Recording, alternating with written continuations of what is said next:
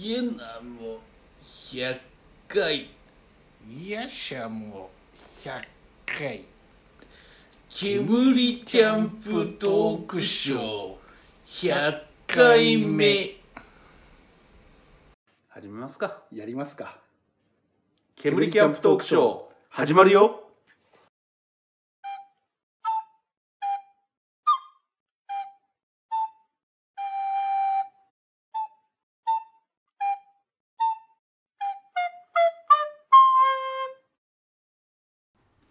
はい。こんにちは。はいこんにちは。こんにちは。こんにちは。やなんか足んないんじゃない？え？なんか足んないんじゃない？やだです。ゲノです。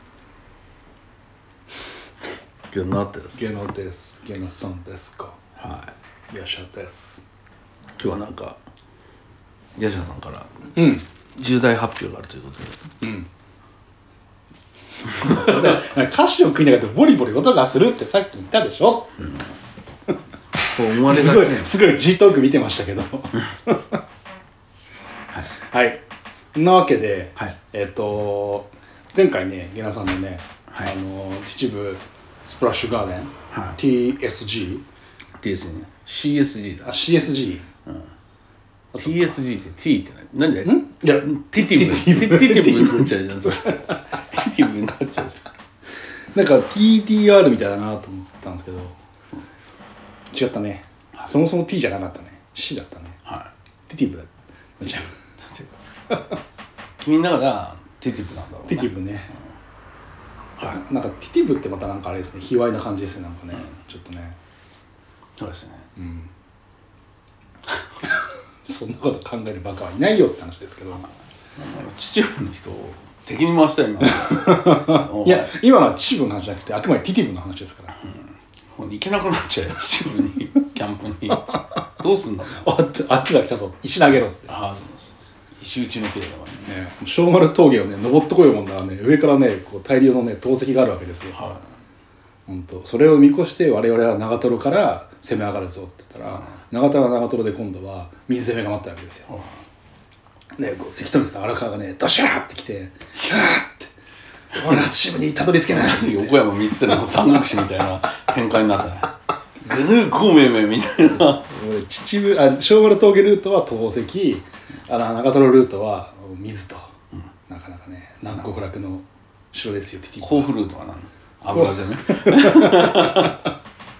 もうティティブはもうね暗黒楽ですよ、はまあ、そんな中ですねい。はい。えっ、と私の方はですね、はいえーまあ、ちょっと一日ずれだったんですけどね、うんえー同じく埼玉県の方の、えーキャンプ場に行ってまいりましてうん。俺を裏切ってね。じゃあ俺の方が先に予定が入ったの？で後からゲナさんから「秩父行く?」って言われたんだけど「いやもうその日はねちょっとキャンプ、まあ、前前前日入りなんですけどキャンプが入ってるから頑張れば早く帰ってきてそのままティブ入りができるかもしれないと。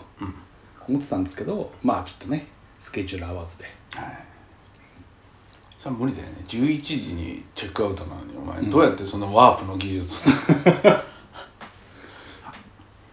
で結局あのもう一回ですねはい。あの前言ったあの埼玉東月園キャンプ場に実は行ってまいあ、っておりましてピーチムーンキャンピングサイト。そうそうそうそうそうそうピーチムーン行ってまして今回ね僕行ったの平日だったんですよはで平日っていうかあの金土？い。はい。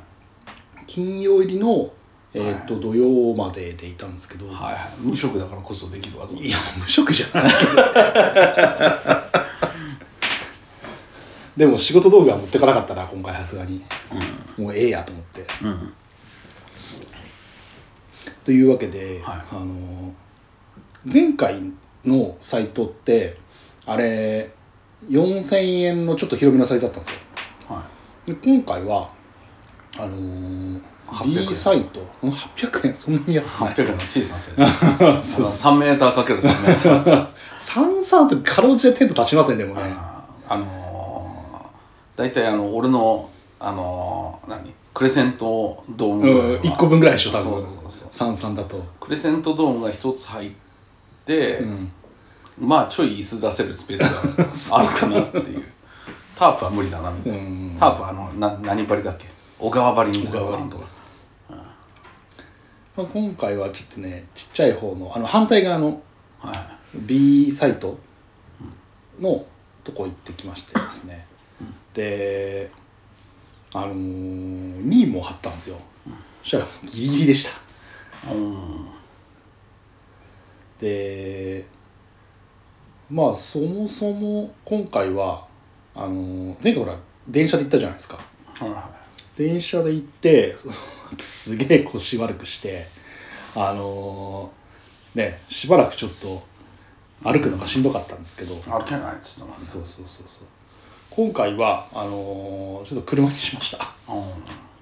車で行くとまああそこオートサイトじゃないんですけどうん、うん、手前にほら、あのー駐車場があってはいはカフェ併設してるんでい、うん、多分カフェ客のさあのースペースの奥になんかキャンプ用みたいな感じのうん。サイトがあるんですよね、はそこに止めてえっ、とまあ一応あのキャキャリーワゴンが、はあのー受付棟にあるんですけどい。は僕行った時なくてはい。なんか使ってる人がいてうん。結局手でこう3往復ぐらいして運ぶっていう感じで、はい、でも自分のやつ買ってなかった？え？あキャリーワゴンあるけど、うん。いやほらあるんだけど向こうにあるって知ってたから、うん。持ってかなかったんですよ。出たよ。素人さん感が だって向こうにあるんだもん。わざわざこっちから持ってく必要ないじゃん。その中で自分のうん。マイ、ねキャリーワゴンを使うからかっこいいんじゃん。持ってかなかったんですよ今回。あで結局もう何往復かしてーはテント張ってみたいな感じで、いはいはいあそう。その前なの話ちょっとまああのチェックインする前の話なんですけどはい。あの、まあ、今回車で行くからうん。あのーね前回の話聞いていただいた方だと分かるんですけどあの前回東月に行った話、うん。あのーまず駅からさあのキャンプ場までうん。買い物するところがセブンイレブンしかないんですよね、うん。まあ、ちょっとあの遠回りすればあれライフかなんかあるのかなスーパー。ただ、まあ、なんせ歩きだとちょっときついよと。うんいうことなんで今回車で行ってあのーあの辺まで行くと結構農産物直売所があるじゃないですか。はいで今回ちょっと目をつけて行ったのがはあのー川を渡ったあれがそれも荒川かな？あそこうん脇流れるの、荒川を渡って川越市に入ったところにあるいはい。農産物直売所。もうすぐあの橋渡ってはい。あのーちょっと行ったところなあるんですよ農産物直売所が、でなんかね沼があってはい伊佐沼っていう沼があるんですかね。はでそこの沼のほとりに伊佐沼農産物直売所ってあるんですよ。いはい。カッパの経営してる。カッパが経営してる。まあカッパッパは出てこなかったですけどね。はでそのまあこれをちょっと下調べしていってそこで昼飯も食ったんですけどい。はその伊佐沼の農産物直売所の同じ敷地内にあの古民家を改装したうどん屋さんがあるんですよ。いうん。でそこであのうどんを食いはあの野菜を買いみたいない感じで、うん。そこのうどん屋良かったですよ。うん。やっぱあのね秩父もそうだけどあの辺がうどん文化なんですよね多分ね。そうですね。だからその伊佐沼伊佐沼あんっていうかな？言ったかな、うん。で俺食べたので肉つけうどんみたいな感じで肉汁のうどんつけうどんで、確かね750円か800円ぐらいだったんですけどはいはい。あのー特盛りまで値段変わらずっていう、特盛り行ったわけだ。行きました。ああどうでした？行きましたいやーもうねものすごい量多かったですよ。どんな量なんですか？いや何グラムって書いたかな？600グラムって書いてあったかな特盛り。麺の量が。普通盛りで何グラム？350って書いてあったかな。で大盛り500の特盛り600だったかな。そんな感じだった気がす。るだからもうそすごい量が、うんあのリーズナブルに食えるっていう。う、ん。美味しかったですまあもううまかうまかったですうまかったです。えあとは卵かけご飯もなんかサイドメニューみたいなのあって、うんあの何を土地狂ったか特盛りプラス卵かけご飯を食うっていうあことをやりましてですね。あ頭おかしいね。すげえパンパンの状態でキャンプインするっていう感じでしたね、はい。あれだよね。カゾとかあの辺りの方は、うどん有名なんだよね。うーん。あとね。なんだっけし正田醤油水沢うどんとかなんかああ昭和州はあれ群馬かな？群馬。うん、うん。まあ水沢うどん。ね北関東界隈ね。うん。だからあそこら辺ってなんかうどん文化なんだようね、ん。ねほら秩父のあのね道の駅のうどんもねうまかったですね切り込みとかね。ひもかわうどんとか、そうそうそうそう。だ今度だからあのもし当月さん、ね、車で行くんだったらあそこの川越の農産の直売所行きながらうどん食うっていう感じで。で結局買った野菜はあんまりこうグッとくるものがなくてうん。うん結局さつまいもを買って帰ってきました。さつまいももあのー地場のやっぱさつまいもって川越有名なんですよねあの辺ね、うん、あそこはもうさつまいもだもんかうんうんうん、でねシーズン的にもさつまいもがちょうど出てきてるシーズンなので。もともと小江戸ビールってさつまいもビールだったからね。ああキャラでしたっけ？ルビーでしたっけ、ねなんかありましたよねうん、ああとはまた別に。あの、うん。今の美味しい小江戸ビールになる前はうん。あのお土産をさつまいもビールで現地の人も飲まなかったっていうぐらいあんま美味しくなかったらしい、えあそれをリニューアルして本当ちゃんとしたお土産じゃないビールとして通用するものを作ろうっつって小江戸ビールが一年発起して今のー状況になった、えー、朝朝なんとかさん社長さん名前が出てこないけど僕一回面接受けてますからねこういうビール、あそうなんですか、そう。一回ねあのあそこまで行ってあの面接受けてるんですよ、はい。まあ、ご縁がなかったんですけどね。うん。やっぱあれですね。変態は嫌だと。まあ話は置いといて。はで結局ね品種もなんかあんまりこっちで見ない品種を買ってなんかいくつかあった中で、うん。なんか鈴ほっくりっていうなんかい芋の品種があって、ほっくりしてるやつ？ほっくりそうでしかも鈴ほっくりの栗は、うん。あの栗の栗なんですよね。マロンの栗の、っうん。ていうのを買って、えー結局それを晩飯に使うっていう感じで、どうでしいやあのうまかったですよ。まああの全部使い切らずにたうん。家持って帰って家でも焼き芋食ったんですけど、うん。美味しかったですね、うん。ただねやっぱね甘めはちょっと控えめでした。うん。でも本当にね栗みたいな感じやっぱり味としては、うん。甘々じゃないけど、うん。なんかお菓子とか作るのに良さそうだよね。ああそうです芋ねと混ぜてうんうん。確かに。で美味しそうですね。そう。であとね今回買わなかったんですけどそこの伊佐沼の、あのー農産の直売所はあ米がすごい安い。しかも川越産のお米なんですようんおいくらぐらいなんですか？えっ、とね1キロね240円から27080円ぐらいでしうーんそれすたごいい。や安いいですよね。うんそれ安い。うん、でほらあの言っちゃなんですけど安いお米って多分そのお米のお会社さんがうん。結構多分端材端材で余ったやつをブレンドしてうん。多分あのそういうもんだと思って出していたりするのが安かったりするじゃないですか、うん。でもやっぱり安くても多分2キロ700円っていうのもあまり見ない気がするんですよね米、うん。安くても800円台ぐらいじゃないですか2キロ、それがね1キロ200円なんぼみたいな。だ、ね、あそこ米がなかったらあそこで買ってもいいなと思うぐらいうん。でしたよ。いいですね。うん。まあ、ちょっと今回ねあの米は買わなかったんですけどうん。くあの芋だけ買って帰ってきました、あいいですね。車でそれで買い出し込みに行くっつうんだったら全然ありですね。ねであそうただちょっと残念だったのはあの伊佐沼っていうのは、あのなんかハスが結構有名うん。みたいなんですよね、そうなんかハスをなんかこうみんな見に来て、まあ、結構駐車場とかも沼の周りにあってうん。でそこでこうなんか鳥も来るのかな？なんかバードウォッチングみたいな人やってる人が結構いて。でハスはねなんかあるからレンコン置いてあるのかなと思ったらうん。レンコンは茨城県産って書いてあったんで、ううんん、ちょっとこれは 別にこっちの方でも買えるなと思ったから、うん。レンコンはちょっとね買わずに芋だけで地場のものを買って帰ってくるという感じでした、えなんだっけ茨城でレンコン有名なとこ土浦か。ああそうなんですね。多分土浦さんだったんでしょうね。うーんレンコンもねもう好きは好きなんですけどね。現地のね手賀沼手賀沼じゃねえや。伊佐沼、うん、伊佐沼のレンコンはみんなカッパが食べちゃうから。回ってこない。一般には回出回らないっていう。一般には回んない。そう。なんで？相撲を取って勝った場合のみうん。手に入れること。負けると尻こまだ尻こ玉を抜かれるっていうかなりハイリスクなチャレンジになるからね。それはねだんだんね生産者が減ってきますよねそれはね、うん。リスクばっかりだってね、そりゃそうだよ。ねうちのじいさん尻子玉もう今年で7個目だよとか言って。そんなんあるんだっていう、うん。そういう感じになってますからね、で今回はまあちょっともともと料理飯はですねあのーある程度作る前はこっちで仕込みしてったんですよ。うん。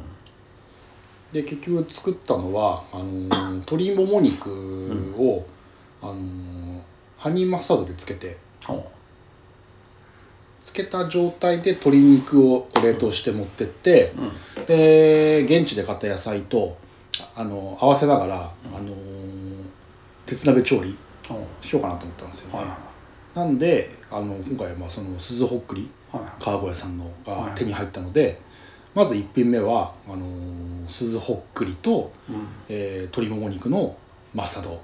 うん。焼き蒸しみたいな感じっはていうのを作りました。いうんとあとはあのーまあ、今回もあ今回のやつは、まあ、こっちで仕込んでたのが主だったんでそんなに向こうのやつ使ってないんですけどうんちょっと作ってみたいのがあって、うん。あのタンドリーシリーズでも前回もあの峠越に行った時にタンドリーシリーズ結構作ったじゃないですか、はい。タンドリーちくわとかタンドリー厚揚げとか、はいはいで今回もちょっとタンドリーシリーズ持ってって、は今回タンドリー塩サバを作りました。はいはいまあでもサバのカレーとかってあるからうね、ん美味しかったですよ。インドでも食うらしいしね。うんうん。ただ骨が出るのがめんどくさいっていうだけなんですけどああそこはね。タンドリーサバ作って。はあともう一品何作ったっけな。なんか3品作った記憶があるんだけど、うん。もう一品忘れちゃいましたね。地方症ですね。もう地方上です、もう酒もね今獺祭をねガブガブ飲んでますからね、はい。いい酒をねいい酒をね若年性地方がうん。どんどん進んでいくわけですね。はい。だからインスタに作ったやつあげてるはずだから、うん。多分インスタ見てもらったらね何作ったか分かると思います。はいはい。ええ全然チェックしてなかったんで。うん。僕もじゃあインスタにアップしようかななんか。ああしたらいいんじゃないですか、あ一応撮ってはいるんですよ、うんいろいろと。いやーでもね今回はねあのーあただねそう前回行った時からうん。キャンプ場が変わってて、はい。あのーまずね前行った時って、あのーほらトイレ作ってたじゃないですか、はい。あれがね、あのー完成しました。ええあの外のトイレ。そうそうそうそう、ん。であの奥のあの辰野都市後のところあったじゃないですか、はい。あのトイレ。はい。あそこは、まあ、あの使用できなくなってました、まあ、うん。基本的にはその新しく作ったところやってくださいねと、はいはい。いうとこだったんですけど、あのーキャンプ場の管理人のお兄さんに言われたのが、はいあのーいや、本当すいませんと。おしっこはしないでくださいと。いやそんな、そんな苦行じゃないんだけど、でもね、でもね、あれは苦行に近かったな。なんかね、あのー女性用のお手洗いを、あのー広く取りすぎて、うん。あのー男性用の方がすごく狭くなりましたって言うんですよ。うん。で、本当に狭くて、うん。あのーなんだろうまっすぐ立って用が足せないぐらいな狭さなんですよ。えーまっすぐ立てって足せないってどういうこえっとねあのーお手洗いのとはい手前の右側にあのーなんていうの手洗い場があるんですよ。はい。で手洗い場があって向こう側があの要はあの用を足すところなんですけどもうあの手洗い手洗いのそうなんていうのあの洗面エリアがあの、こっちにせり出しすぎてて、うん。あのまずこうもう動きがねこう、ん。聞いてる方には見えないかもしれないですけどもうこう入ってこうしなきゃいけないっていうなかなか入り口がすごい狭いんですよ、はいはいはい。要は飛び出てる洗面台を横になりながら抜けてやっとトイレに。斜めの状態でしなきゃいけないと。おおなかなか難易度が長い台もそうなんですか？台もなので台は座るじゃないですか、座るんだけどもう足をもうクッともうあのなんていうのもう縮こまんないとあなかなか。あはいはい。なんでそんなことになっちゃったんですかね。いやだから、ね、女性のねこうところを広く取ったがゆえにうん。男性は狭くなりましたはい。という話なんですよ。ひでえ話ですよ。ね 差別じゃないや確かにあのそう言われて「いや大丈夫っすよ」って僕もその時思ったんですけど実際使ったらあ本当狭いわっていう。まあ大丈夫だろうと思ったら全然大丈夫なかったって。大丈夫なかっはいはい。いう感じでしたね、あとねなんかテレビ撮影してましたねうん。どんなのですいやもう遠回しにしか見てなかったですけど。か、はなんかまあまあまああのーこう言っちゃあれですけどいわゆるこう今キャンプ入るじゃないですか。いはいはいキャンプキャンプねこうなんですよとか多分料理こうやって作ってあこれ美味しいですねとかまあまあそれぐらいのやつだっぽかったっす。うん。芸能人が来てたんですなんかねあのー峠線キャンプ場のツイッターやってる方のやつ見たらうん。あのーテレビ埼玉のタレントさんらしくて、おお僕は存じ上げなかったです。テレタマの。テレタマの。い。いんですよそんな埼玉県民を敵に回ティティブといいね。ティティブでいい。もうね今度ね、はい。もう荒川渡渡ろうとしたらねもう向こうから投石が来るからねもうね。マジでやばいよ。キャンプ行けなくなっちゃう埼玉はもうマジでリアル飛んで埼玉みたいな感じになるかもしれないですねもうね。本当ですよ。本当に、えーじゃあなんか結構いい感じのうん。キャンプをされたんですね。そうですね。で猫ちゃんは相変わらず3匹いましたね。うん。猫ちゃんと今回触れ合ったの猫ちゃん触れましたよ。写真撮りました撮りましたであのその撮影テレビ撮影してるあのところ。あちょっと撮影してるポイントが、あの B サイトのはい。一番手前の方要はあの AB サイト入ってはあの一番手前側で撮影してたんですよね、そこにあのーなんていうのあのタープむさむさび張りみたいな感じでタープ張って、そこで撮影されてたんですけど、はい。そこのムササビ張りのさ下端っこの方にはい。猫が日向ぼっこで寝てて、はい。そのまま撮影が進むっていうなかなかねほっこりした感じの。いいですね。そうそうそんな猫ちゃん。感じでした。よ、猫ちゃんもテレビ出演したねうん、映ってんじゃないですかあれは。えーいいですね。あれ前使ったサイトのあの奥の方ってことですか？今回入ったの。そう反対側の奥の方でした今回。確かにあっちの方ちょっと狭そうですそうそうそう。ただね料金がね1000円違うんですよ、うーんですよね。うん、あとね、あのー今回も薪使い放題1500円、どうん、うん。あれいいですよね。うん、やって薪の量がすごい増えてました。もうなんか壁みたいに積み上がってました。薪うーん。あれ結構廃材出たんですかね。ああでもね今回あったのは結構あのーいいやつ。いいいいやつでした。まあうん。だけどちょっと乾燥具合はね若干ちょっとジュクジュクするのもあったけど基本的には廃材というよりはちゃんとした木でしたねでもあれですよ。あの2年間寝かした木があうちにあって、ね。うん。でそれこの前焼いたらそれでも水分出てきてたから、うん。あのやっぱ結局は、うん、なんやかんやで。ねカラカラするの大変ですよね。もしくはあの加工的にあの綺麗に切ったうん。あの木はダメなのかなと思って、あのその木ってほらあの巻き割りした木じゃないから。うん。うん。なんかほら空気が抜けづらいのかなどうなんでしょうね、うん。まあ、それ系はあとねこの前ね俺川にあの薪が落ちちゃってうん。ああ流されちゃったと思ってたんですけどぐるっと回って戻ってきてうん。でそれ3回3周ぐらいしてなんか1時間ぐらいなんか水に浸かってたんですけどうん。たまたまそれ見ててたらなんか若者が拾ってくれて「あこれですよね」とか言ってで渡してくれたんだけどびしょ濡れでどうにもなんねえけどあれ割れば中がほら乾いてるからあのまだ使えるしと思って焚き火台の下に入れといて乾燥させてやったら、うん。いやなんやかんやで結構燃えたんだよね。うーん。まあ表面だけね入れてるだけで中まではね。そうそうそうそう、うん、だからまああれですよね。乾燥って難しいけれども一回乾燥させたら、うん。うん、結構持つんだうろうなと。んあと干し方とかにもいろいろなんかコツがあるんでしょ。うねあーまあ組み替えたりとかね、うん。上とか下の方でね変わるでしょうしね。あそうそうそう。空気通るようにしないとダメらしいんだよね、ん。ああなるほどね。うん。であとやっぱりあの木の形で割ったやつじゃないとなかなか乾燥が進まないなっていうの。うーん。あの木材のあの切りなんかほら掘り出しに使った後の木材とかはなかなか乾燥遅いみたいで、うーん。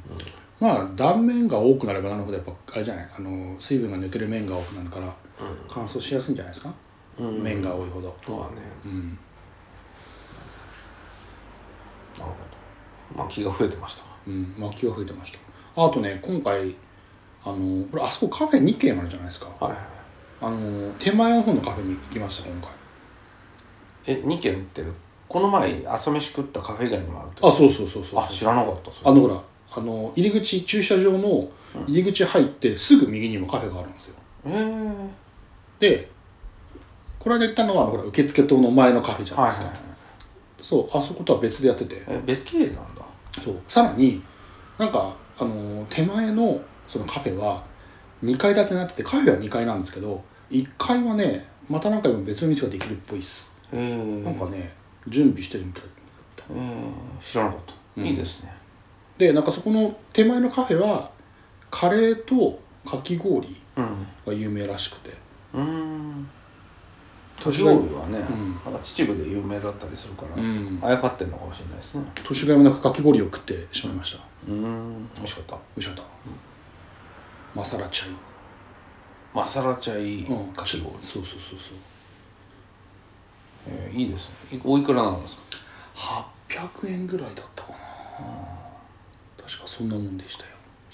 えうまかったっすかき氷。いいですねていう感じで楽しんでうん。帰ってもらいました今回は、やっぱり車だと楽だなって思いました、まあそうですよね。うん、そうあとねうん原茶とかありゃね。まあね。いいんでしょうけど。うん。うん。まあまああそこはまたねちょっと。ただやっぱうん土日は予約取りづらいみたいなんで土日は早めですね。行ったのは金曜だったからうん、そんなにね空いてるなと思って取ったぐらいだったんですけど。うん。まあ、ほとんど埋まってるもんねうん。そうですよね。いう感じでまたちょっとねあそこ行く時は川越の農産物直売所行ってうどん食って。うん。そのセットいいできたいすね。うん。ね。うん。あで米買って。ついでに帰りは帰りであの車で帰ってくる時に山田うどんでうどんまた食って帰ってきああました。ダウドンで。うん。ダウドンパンチ食ったんですか？あなんかね俺食ったのはなんか埼玉セットってのがあって。ああそう。赤パンチ。あれあ違う2種類盛りじゃないやつ。なんかねあれ俺もそれ食ったよ。スタカレーとなんかあそうだ、スタミナうどんのセット、うん、俺もそれ食いました、うん。あの土日限定ですあそうそうそうそうそうそうそう。食いましたよそれ。あーやっぱ山田うどんはねあのコストパフォーマンスが高すぎる。うん。うわすっげえ腹いっぱいになる。うん。ただスタカレーってあれカレーじゃないよねって思いましたうん。麻婆豆腐の豆腐抜きみたいな感じ、うん分からん分からん麻婆ナス的なね、そうそうそうそう。まああれあれでうまいんですけどね。うん、独特ですよね。そんな感じで僕としてはあの埼玉を満喫した2日間であ帰ってまいりましたと。あいいですね、いう感じです。はい、ちなみになんか焚き火とかは？あ焚き火しましたよ。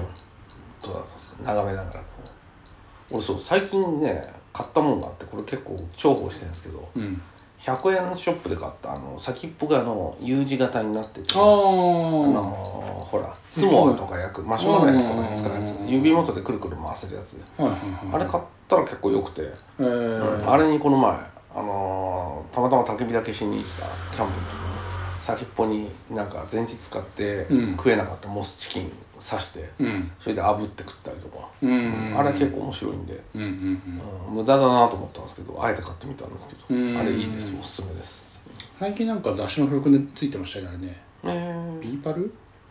だっけ？なんかで。うん。火吹き棒にもなるしアタッチメントつけてその二股のさすまたみたいになるみたいな。ああそれいいですね。うんそんなおまけがついたのが売ってた気がします。買わなくて火吹き棒とあれで一つだったら助かるかそうらそう上にねアタッチメントで変えられるような話だったと思います。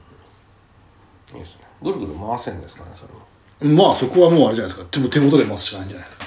ああ。なんかね手元でくるくる回せるんですよ、へあえのダイヤルみたいになってて、へえぐるっぐるってやると先がぐるぐる回る、はいはいはい100円ショップのやつ、うん、あれ結構良くて。うん。なんかいろいろ活用しようとは思ってるんですうんうんうん